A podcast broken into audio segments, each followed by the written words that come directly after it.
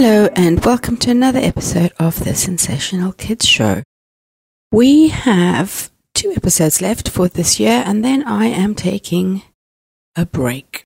And I know it's not like super hard work doing the podcast and just chatting to myself, but it is the break that I need. Um, the break free from pressure. So today I thought I would tell you about the different types of rest that we can have. I've got so many friends who, and just moms and just people I speak to and dads and who say, I'm always tired. I wake up tired. I, you know, um, sometimes I sleep really well, but it's just that I just don't feel rested. I always feel exhausted. And there are actually a number of different types of rest that we can get, which will help prevent this feeling of exhaustion and burnout and overwhelm. Um, and and so when we look at the types of rest, there are six other types of rest that's not just about physical rest. So it's not just about sleeping. Okay. So the first type of rest that we can get, or that you should be taking, is a mental rest. Okay, sometimes you feel like there's just too much going on. There's just your miles going 100 miles, your um, head's going 100 miles an hour, and you just think, actually, I just need, I just need a break. And something you can do is try and find something really boring to do, like folding up the washing or having a quick walk around the block going outside and just sweeping up some leaves. Just get that break, that mental break that you need. Okay. The second type of rest or break that you can get is a sensory break.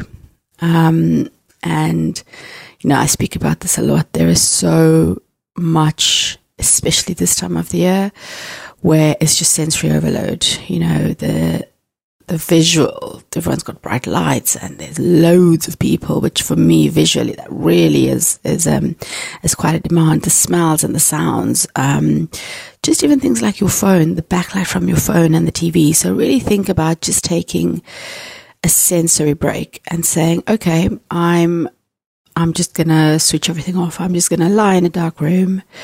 I'm gonna put in my earplugs, put on a um, eye mask and just lie for just a few minutes and just really try and get that sensory break as well.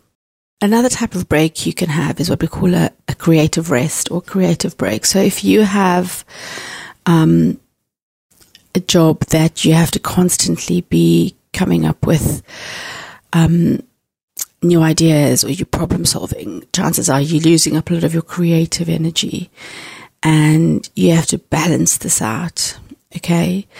Um, and do something that helps you feel inspired. So if you are at home with some young kids and you're constantly having to stop their arguments, figure out how to get from one place to the other, um, try and do something that really feeds your soul, something that makes you feel inspired.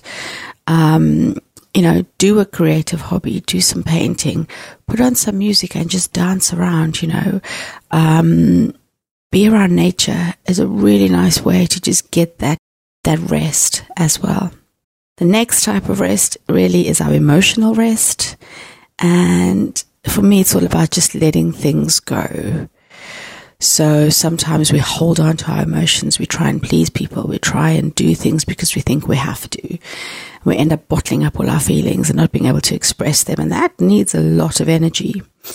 And really, it's much easier to just have a moment where you can process those emotions, whether it be that you write about it or you talk to someone, um, or you just record voice notes for yourself. And that is sharing them and getting them out rather than keeping them bottled up inside. The next type of rest is my favorite. One of my favorites, actually. I like all rest, is social rest. And it isn't about being alone so much. Um, unless if you if you prefer being alone and that is what's going to restore you, then do that. But it's about spending time with people who support you, people who bring out the best in you, people who feed your soul, who you can get energy from, people who don't suck energy from you, who aren't drain. Yeah. People who lift you up. And I did that just the other day and it was just, it's amazing. So social rest and find time to spend with people who, who feed your soul. And then the last type of rest really is um, spiritual rest. And I've, I've, been reading the work of Dr. Dalton Smith, and he really describes spir- spiritual rest as that ability to connect with something beyond the physical and the mental. Okay, it might mean that you go to church.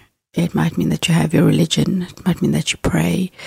Or really, it's something that gives you a sense of being grounded such as volunteering, such as going to check in on an old neighbor, um, such as looking up at the sky and just absolute wonder. Okay?